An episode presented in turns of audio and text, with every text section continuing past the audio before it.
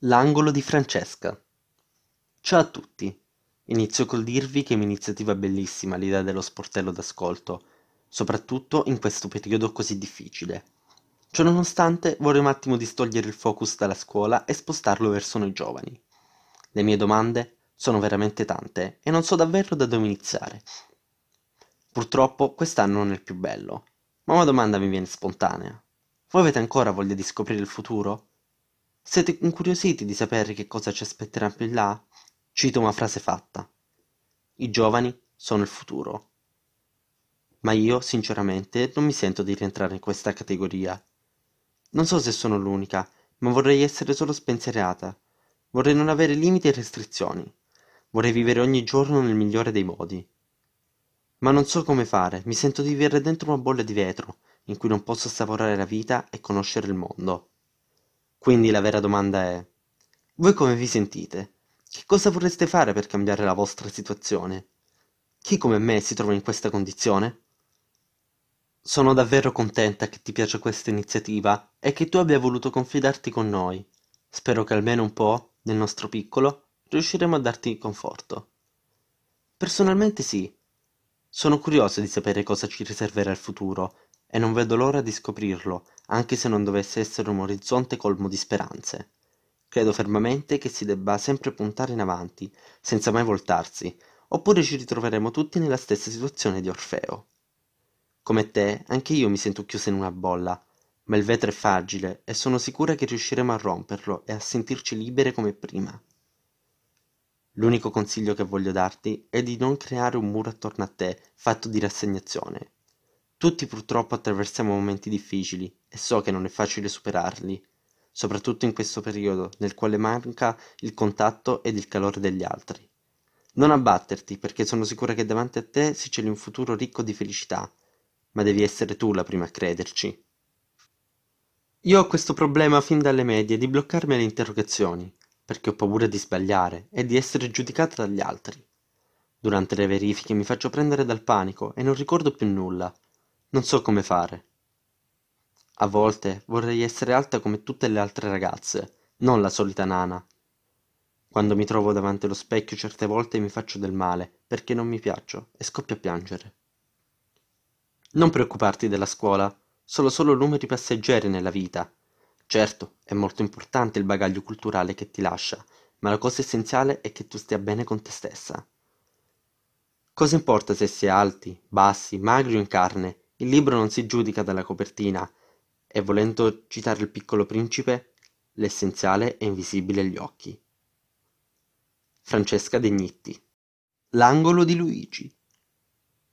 Ho tanti amici e provo ad essere gentile e simpatico con tutti, ma nessuna mi ha mai chiesto di uscire. Mi sento una... Ciao! Grazie per aver condiviso con noi il tuo problema. Parto col dirti che moltissimi ragazzi si trovano nella tua stessa situazione, quindi non devi assolutamente sentirti così. Puoi stare tranquillo, se sei gentile ed educato, prima o poi incontrerai sicuramente una ragazza che apprezzerà davvero le tue qualità. Tuttavia, se sei impaziente, prova tu a chiedere di uscire a qualche ragazza. Il mio problema è il pullman. Io, dopo le 14:10, non ho più nessun pullman per la mia destinazione, e devo aspettare 2 ore per andare in un'altra destinazione e far scomodare i miei genitori che sono al lavoro. Vorrei che questa cosa si risolvesse. Ciao. La problematica dei pullman è stata ed è tuttora sottovalutata. Anch'io prendo il pullman abitualmente, ma fortunatamente non ho difficoltà con le corse. Tuttavia, sono a conoscenza di molti ragazzi e ragazze che, come te, devono aspettare più di 1 ora prima di poter salire sul mezzo, o che arrivano a scuola con largo anticipo. Sfortunatamente, questo problema non dipende da te. Non devi sentirti in colpa per i tuoi genitori. Noi non abbiamo potere di modificare gli orari dei pullman. L'unica soluzione è quella di contattare la società di trasporti che utilizzi e segnalare il problema. Ho perso obiettivi e mi sembra di non avere più un sogno. Inoltre, non riesco più a concentrarmi su quello che faccio e ho timore di espormi. Non mi sento più a mio agio a socializzare. Ci metto il triplo del tempo per fare le cose e davvero voglio tornare a sognare, perché mi pare che non ci sia più un futuro. Ciao. In primis vorrei ringraziarti per aver esposto le tue difficoltà. Credo che questo sia già un grande passo. Ritengo che la perdita di obiettivi, sogni, concentrazione e la difficoltà nel socializzare siano alcune delle più comuni conseguenze del lockdown. Moltissimi ragazzi in tutto il mondo provano le tue stesse sensazioni. Io cerco di essere ottimista, guardo sempre il bicchiere mezzo pieno, ma mi rendo conto che in situazioni complesse questo può risultare difficile. Comprendo che molto probabilmente la mancanza di stimoli, lo stress quotidiano e l'impossibilità di sfogarsi liberamente condizionino negativamente il tuo stato d'animo, ma devi cercare di essere forte. Non lasciare che il lockdown predomini sulla tua personalità. Un giorno tutto questo finirà e dovrai essere pronto o pronta per ripartire al meglio delle tue capacità. Approfitta del tempo che hai a disposizione per svolgere attività costruttive, come leggere, guardare un film, cucinare, disegnare, passare del tempo con i tuoi parenti. Mettiti alla prova, scopri nuove attività come potrebbero essere la fotografia, gli scacchi, la natura e lo sport. Sono sicuro che se rimarrai attivo o attiva, la voglia di tornare a sognare ritornerà. Luigi Clemente. L'angolo di Giulia.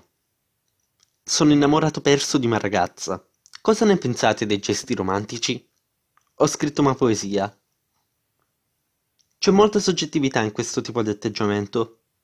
I gesti romantici sono un po' come il nero, ma non è detto che a tutti piaccia. Ritengo siano ambivalenti.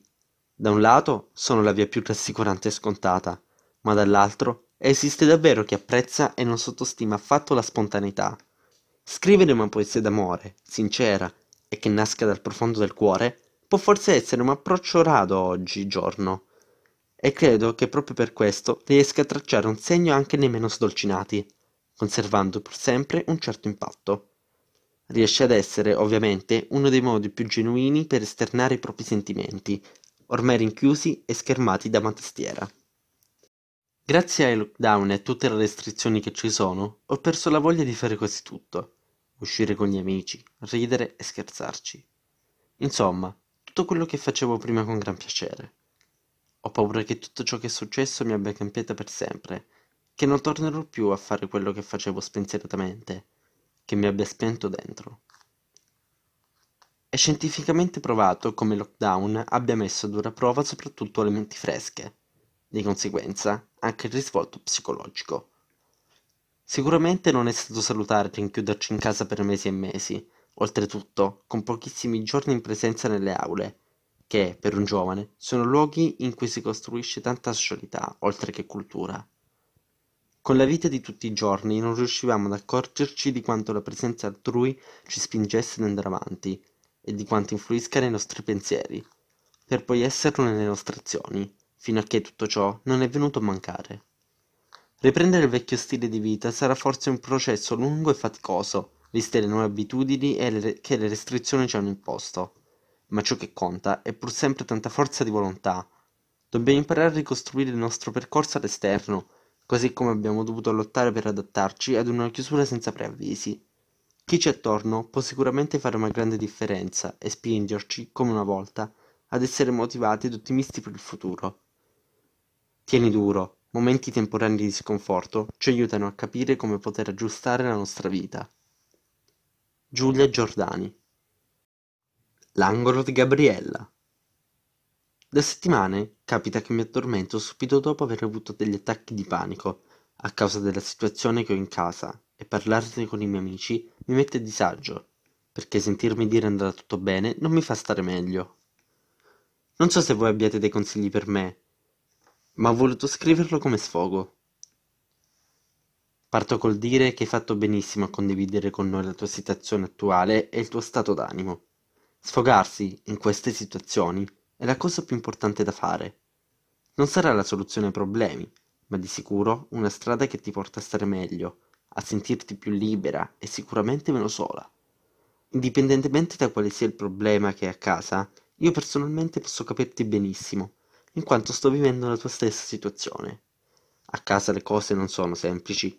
Non ho la famiglia perfetta che appare agli occhi degli altri, ed anche io, come te, soffro per il clima che c'è all'interno.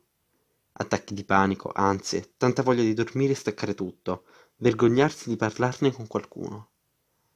Ma ad oggi posso dirti che dopo averne parlato, dopo essermi sfogata con persone di pur piena fiducia, mi sento meglio. Non devi avere paura del giudizio altrui, non devi farti paranoie.